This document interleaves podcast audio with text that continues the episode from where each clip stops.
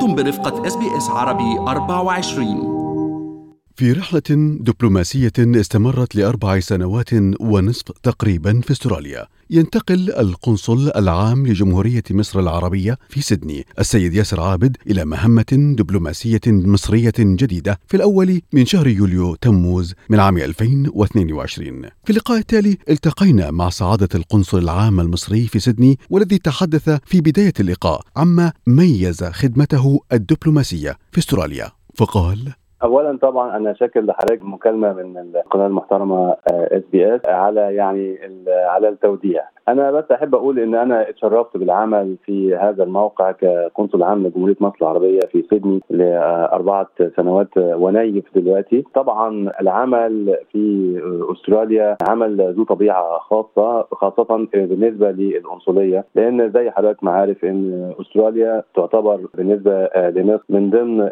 دول المهجر بالنسبة للجاليات المصرية. فالعمل فيها بيبقى عمل ذو طبيعة خاصة والتعامل مع الجالية المصرية المحترمة اللي موجودة في هذا المكان. لابد أن يكون على مستوى معين من يعني الجهد وتقديم الخدمة المميزة ليهم في الفترة دي. أستاذ ياسر حقيقة من أبناء الجالية المصرية والفاعلين فيها تحدثوا عن شخصية حضرتك وبعض الإنجازات التي أنجزتها للجالية المصرية ولعل من أبرزها يعني والتي أثرت حقيقة على أبناء الجالية. سعيك الحثيث أن تنسق رحلة لأبناء الجالية من الجيل الثاني والثالث من أبناء الجالية المصرية. ليتوجهوا بتكلفة من الحكومة المصرية ليتعرفوا على بلدهم الأم في رحلة يعني تقريبا أدهشتهم. حدثنا عن هذه التجربة كيف بدأت الفكرة وطبقتموها؟ والله هي الفكرة دي جاءت بالتنسيق والتعاون مع وزارة الهجرة المصرية.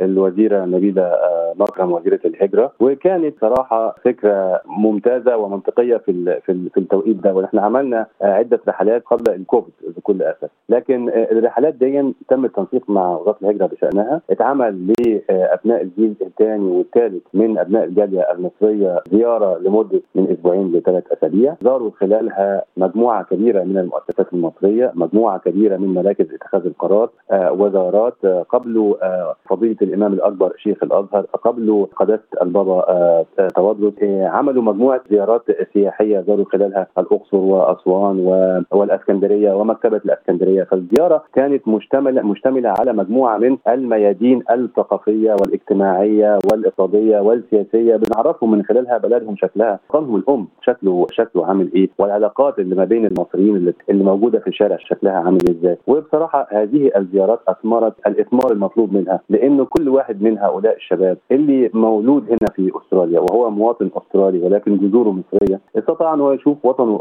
الأم بشكله الحقيقي وبالتالي استطاع أن هو يبقى يعني دبلوماسي وسفير لبلده الأم في وطنه الذي الذي يعيش فيه لإجلاء الحقائق ولما بيبقى في أي حاجة متعلقة بمصر سواء بالإيجاب أو سواء بالسلب بيكونوا هم الخط الأول وخط الدفاع الأول عن بلدهم الأم مصر. أستاذ ياسر كثير من أبناء الجالية ذكروا أن القنصلية يعني كانت تذلل الكثير من الصعوبات في الإجراءات الإدارية وأن حضرتك والقنصلية أيضا بأعضائها كنتم بدون حواجز تتعاملون مع إخواننا من الجالية المصرية. حدثنا عن طبيعة القنصل وعمل القنصل. اولا طبعا أنا يعني عايز أشكر كل زملائي اللي جم قبليه في هذا المكان من خلال يعني حضرتك وعايز أشكر برضو كل زمايلي اللي اشتغلوا معايا في الفترة اللي أنا عملت فيها كقنصل عام لجمهورية مصر العربية في سيدني وأقدم لهم الشكر الجزيل على اللي عملوه في القنصليه. ثاني حاجة ما فيش حد بيعمل يعني أنا نفسي ما بعتبرش إن أنا عملت إنجاز ولا حاجة، أنا أؤدي واجبي، كل يؤدي واجبه في مكانه وفي وقته. العمل وتمثيل جمهورية مصر العربية شرف ما بعده شرف. القنصلية كل واحد بيجي في المكان بيبني على ما تركه زميل له من اللي قبليه. الفترة اللي أنا تواجدت فيها بس كان فيها المعضلة كوفيد 19 وإحنا ما قفلناش في الفترة بتاعه الكوفيد 19 ولم نتوقف عن تقديم الخدمات القنصليه لأبناء الجالية المصرية في هذا التوقيت. لم نتوقف ما قفلناش يوم واحد. وبس طبعا كنا بن بن بناخد كل الإجراءات الاحترازية المطلوبة مننا واللي كانت بتمليها علينا القوانين المتعلقة والإجراءات المتعلقه بولاية نيو ساوث ويلز اللي إحنا موجودين فيها. كمان طبيعة عمل القنصل إن هو لازم يتواجد في كافة الدوائر اللي موجودين فيها اللي موجودة فيها أبناء الجالية المصرية. الجالية المصرية في سيدني آه، جالية كبيرة ومحترمة وقوية ومتماسكة وموجودين في معظم الأماكن اللي ممكن تتخيل يعني يكون فيها توظيف أو يعني دكاترة ومهندسين وصيادلة وعمال وفنيين ولا مهمتي كأنصن هو التواصل والتواجد مع كل هذه الدوائر ايا كانت هذه الدائرة. فين وإمتى وإزاي؟ في كل المناسبات المصرية القومية الاجتماعية الدينية الثقافية كنت بحاول على قدر الإمكان أنا وزمايلي الموجودين معايا إن إحنا نكون متواجدين موجودين مع أبناء الجالية اللي إحنا بنفخر إن إحنا كنا جزء منهم في هذه الفترة اللي كنا موجودين فيها. سعادة القنصر ياسر عابد لكل مهنة يعني زي ما بيقولوا حلاوتها لكن في ليها صعوبتها. حضرتك يعني تنقلت بين بلاد كثيرة وأكيد هذا له أثر على العائلة الأولاد آه، وأيضا على حضرتك. قد إيه أنت قادر تعمل control بين الأولاد والعيلة للتنقل هذا آه، من بلد إلى آخر؟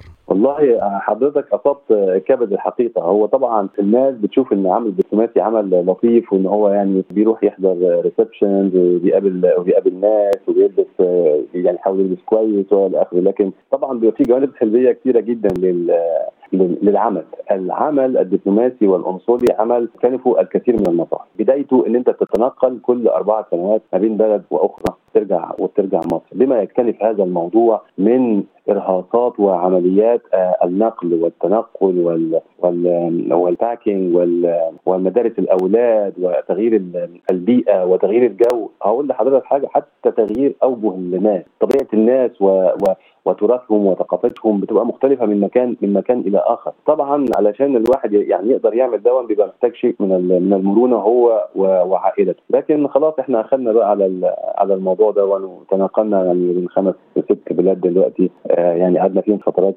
طويلة. والحمد لله ساعدنا ساعدنا بهذه البوستات مهما كانت البوستات يعني فيها شيء من الصعوبة أو شيء من من اليسر لكن الحمد لله يعني يقبل كل شيء على حلوة ومر سعاده السفير يعني أكيد من كل بلد وأنت بتسافرها بتاخد حاجات كده خاصة آه، معينة تفتكرها. وأنت إن شاء الله على خير في واحد سبعة ماشي من أستراليا. حتاخد منها إيه لمصر؟ هاخد من أستراليا حب الناس. بس. كفاية. والله هذا كرم منك. سعادة القنصل العام المصري في سيدني الأستاذ ياسر عابد. تمنيات توفيق لكم في رحلتكم الدبلوماسية القادمة. ومع عودتك لمصر بنقول لك يعني وصل سلامنا لمصر من أستراليا. شكرا ليك. متشكر جدا على ذوق حضرتك والبرنامج المحترم والقناة المحترمة. ونشوفكم على خير إن شاء الله ونلقاكم دائما على احترام. استمعوا الآن إلى الموسم الثاني من بودكاست أستراليا بالعربي، أحدث إصدارات SBS عربي 24 يأخذكم في رحلة استقرار بعض المهاجرين العرب ويشارككم بأبرز الصدمات الثقافية التي تواجههم عند وصولهم إلى أستراليا.